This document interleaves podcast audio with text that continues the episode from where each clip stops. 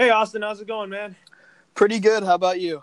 Fine. Again, I'm sorry for your loss about what happened. So um, now I'm happy to have you back again for back to our uh, business as usual, weekly episodes each Wednesday. So anyway, so let's w- welcome everybody to our uh, Dodgers, Lakers, Patriots, and Rams podcast. I'm your host, Laura Antonio. Today on t- his name Austin will be with me to talk about NBA and NFL related news. We're going to start off with the NBA, and let's start off with recapping NBA All Star Weekend. Tell me what your favorite parts were in NBA All Star Weekend. Well, surprisingly to me, one of the most exciting parts was the skills challenge. Uh, Jayson Tatum's game winner was extremely exciting, making it one of the most exciting skills challenges I've ever seen in recent years. Really, um, there was a lot of comebacks in the skills challenge, which made it exciting, and the heads and the head to heads um, really had you on the edge of your seat the entire time. Uh, as for the dunk contest, uh, I really loved to watch Di- uh, Diallo from the Oklahoma City Thunder. He blew me away. Uh, my favorite dunk was his leap over Shaq while putting his arm in the honey jar with the Superman shirt on underneath the jersey. That was awesome. Uh, reminded me of Vince Carter's arm in the honey jar dunk in the 2000 slam dunk contest, which was uh, my favorite dunk contest of all time. Yeah, I really like that Kuzma won the MVP of the Rising Stars game Saturday. I like the three point contest and slam dunk contest. I thought Trae Young was so close to winning the the uh, skills challenge with Jayson Tatum with that miraculous half court shot. And surprisingly, LeBron, Team LeBron won for a second year in a row in the All Star game, and Kevin Durant was the MVP of the All Star game. Yeah, that was awesome. He had a great game 31 points, seven rebounds, six for nine shooting from three point range. Um, and as expected, I loved watching Dwyane Wade in that game. Uh, he had the highlight plays that I thought we'd see from him and LeBron together on the alley oops. Um, and that had fans reminiscing around the country of the old days uh, when they were in Miami together. Yeah, absolutely. So, of course, on that. So, with that being said, here, um, let's re- let's talk about the goals for the Lakers in the uh, up in the in the uh, 2019 2018 2019 second half of the season. So, for me, easy. It's free throw shooting, uh, perimeter defense, and also uh, shooting the three point ball, three point three point ball effectively. Yeah, I think that three point shooting is going to be huge, and I think they're going to need a lot of help from their um, their their role players like Reggie Bullock and Josh Hart, who have been getting some big time minutes, but they haven't been using them to their to their uh, best ability, which is kind of disappointed me. And I think in order for them to get back into the playoff contention, I think they're going to need to get Lonzo Ball back here because their defense has been lacking without him. Absolutely, we need Lonzo Ball back badly. So last week the Lakers lost to the Rockets and Pelicans and Grizzlies. So brief recap on those. That was a good win last week, and then two losses in a row against those mediocre teams wasn't good. But talk about the Lakers today. Do you think they're going to get revenge against the Pelicans today? I think they have no choice. Tonight's going to be a must win. Um, I expect the Lakers to win tonight, plain and simple. Uh, this game needs to be won because I'm losing comp- confidence by the hour in the Lakers' ability to make the playoffs. I still think they will, but I mean, with every passing hour, it, it just feels I just get less and less confident about that. Um, Lakers going to need LeBron's effort on all sides of the ball too. Uh, the past couple of games, there's been lots of videos of him just standing around on defense, and he, he's just he's not putting forth the effort. I don't know whether that's due to attrition, uh, if he's not 100. percent I don't know what it is, but I don't like seeing him calling out other players um, on the team while it looks like he's not putting forth his 100% effort along with them. He's got to he's got to keep the team together and he's got to show confidence. He right now, he's just I just don't like that he's calling out his teammates. Yeah, absolutely, especially because when you see that lack of effort and and he's supposed to be the leader on the team, all those young guys that he's supposed to be leading by example and when, and when the young guys see him not trying as hard on defense, it's kind of like he's quitting on them and then he looks around at them after a play when it's his fault and he's pointing at all of them, blaming the other guys. So I'd like to see him really step up the effort tonight because it's going to be a must-win for the Lakers. Absolutely, for sure. So, so tonight is a must-win. But you thought that the two losses that the Lakers had was inexcusable. Oh, absolutely. You, when you're fighting and you're and you're supposed to be def- desperate for a playoff spot, you can't be losing games to the Pelicans when they don't have Anthony Davis, and then losing to the Grizzlies, who, uh, I mean, practically tanking. I mean, it's it's gotten ridiculous, and and I, I need to see more of an effort from everybody on the team, not just LeBron. Yeah, everybody's got to do their part and uh, not wait on Lonzo Ball returning because I don't like using Brandon Ingram at the one. So right now, for the lineup that I have for the Lakers, I have it being uh, Rondo, Ingram, LeBron, Kuzma, and McGee. Yeah, but and and I agree with that for sure. I, would like that lineup, but um, and Reggie Bullock, uh, he he's been the guy that I've been watching the most lately through the last couple stretches of games. Um, when he played the Pelicans the first time around, he played 30 minutes and just had nine points to show for it on two for six shooting. And then you have him in the Grizzlies game, and he's playing upwards once again of 30, 30 plus minutes around there, and, and he's not putting up any points. It's you, I have to see more scoring from him on the offensive side of the ball because if not, those minutes are just going to waste him. Yeah, absolutely. You don't start Ingram at the one. That's why I don't think Luke Walton should be using that lineup anymore. So, question of the day is: Do you do you think Luke Walton's on the hot seat? it's it's tough for me to say right now. I think I think if the Lakers make the miss the playoffs, it's it's gonna be uh it'd surprise me to see him coming back to the Lakers next year.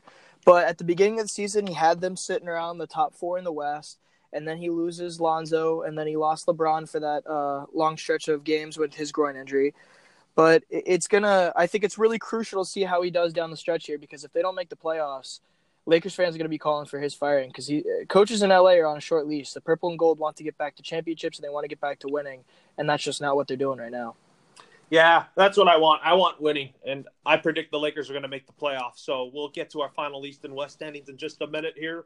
So, uh, so that being said, let's predict the fi- Let's predict the 2018-2019 NBA awards. So for Rookie of the Year, Luka Doncic. For uh, for uh, Most Improved Player of the Year is uh, Pascal Siakam. Sixth Man of the Year, Lou Williams. Defensive Player of the Year is uh, Anthony Davis, and the MVP is uh, the MVP is Giannis, and Coach of the Year Nick Nurse. All right. Well, I've got uh, for my MVP prediction, I've got uh, Giannis taking that one home uh, back over to over to Milwaukee. I've got rookie of the year is Luka Doncic. Uh, my sixth man of the year, I'd like to see Derrick Rose win that one. He's been a fantastic story all year long, and I, his production's been fantastic for the Timberwolves. So I hope to see him win that one. Most improved player of the year, I've got De'Aaron Fox, and for my defensive player of the year, I've got Anthony Davis as well. And what about coach of the year? Coach of the year, um, I I think Steve Kerr is going to win that one as well. I think it's going to be Nick Nurse of the Toronto Raptors. Yeah, he's definitely he's definitely going to be a guy to watch because I, I think that if it's not Steve Kerr, it'll definitely be Nick Nurse. Uh, he has done a fantastic job bringing Kawhi Leonard in there and having him be a huge role and getting Kyle Lowry to work and gel well with him and the rest of the guys. Absolutely. So that being said, let's predict the final East and West standings. For the West, I have it like this: I have it being uh, Warriors, Nuggets, Thunder, Rockets, Blazers, uh, Spurs, Lakers, and Jazz. All right. Uh, for my West, I've got Golden State Warriors at one, Oklahoma City at the two, Denver Nuggets three, Houston Rockets four, Portland Trail Blazers five, Utah Jazz six, San Antonio Spurs seven, and the Los Angeles Lakers sitting there at the final spot in the West a lot of people are thinking that the Lakers might not make the playoffs, but we'll see how what March holds when we t- when we talk about them in our previous epi- our next episodes if they're going to make a playoff push or not. So we'll see. Yeah, absolutely. They they they've dug themselves into a hole, and now it's going to take everything they've got to get out of it. Yeah, absolutely. So that being said, here, um, with that being said, here, um, let's go to the East. So I have Milwaukee number one. Toronto number two, number three Philly, number four is the Celtics with the Pacers at five. Number six is the uh, Brooklyn Nets. The seventh spot is the Charlotte Hornets, and the eighth spot will be the Miami Heat. I've got uh, out of the East number one the Milwaukee Bucks, number two Toronto Raptors, three Philadelphia 76ers, four Boston Celtics, five Indiana Pacers, six Detroit Pistons, seven Brooklyn Nets, and eight the Charlotte Hornets. And the reason why I have the Miami Heat in there is the eighth spot is because I want to see Dwyane Wade in the playoffs one last time. Oh, I, I'd I'd love to. That would definitely be my emotional pick to have at um to have filling out that final spot in the East because that would be very exciting to see him once uh kind of just have that playoff get get to see that playoff mentality once again for the very last time, and uh, it'll it would definitely be really cool to see. Yeah, so you think Luke Walton's on the hot seat? Other coaches that I think are on the hot seat is uh, JB Bickerstaff uh, and Scott Brooks. And if the Blazers can't make it past the first round, it will be Terry Stotts. Yeah, the Blazers. Terry Stotts definitely got a bit of a short leash coming to because the, the Trailblazers fans have been wanting to see a playoff run for quite some time, and they've had some pretty good talent over the course of the recent years. So they they better make it out of that first round at least they got to make a playoff push here. So, and you agree with the others like JB Bickerstaff and Scott Brooks being fired? Yeah, absolutely. Scott Scott Brooks has been uh, the the Wizards completely disappointed fans uh, over there in DC, and Scott Brooks I think is the reason why that team just didn't produce to what their capabilities were this year. And I know they lost John Wall, but but they just they were disappointing from the start of the season, even with him. So I think Scott Brooks is absolutely on the hot seat the most of everyone. Absolutely. So my final NBA thought is uh, Lakers just got to play better. Yeah, they they got to play better on all sides of the ball, especially that three point shooting in that in the defense. Uh, and I need to see it uh, some effort coming out of them because they're, they're struggling. And I think that their biggest thing is they really need and have to hope that Lonzo Ball can come back because since Lonzo's gotten hurt. The Lakers are four and nine. Uh, they're losing games by an average of sixteen point eight points per game. Uh, so this is why I think that uh, Ball's return is crucial to Lakers finding a way into the playoffs. And I think that their most important game coming up is going to be against the Bucks because that could be a huge confidence booster for them and could give them a lot of momentum if they can find a way to upset the Bucks. Absolutely. With that being said, we'll take a quick break and then I'll call you right back for the NFL portion. Sounds fantastic.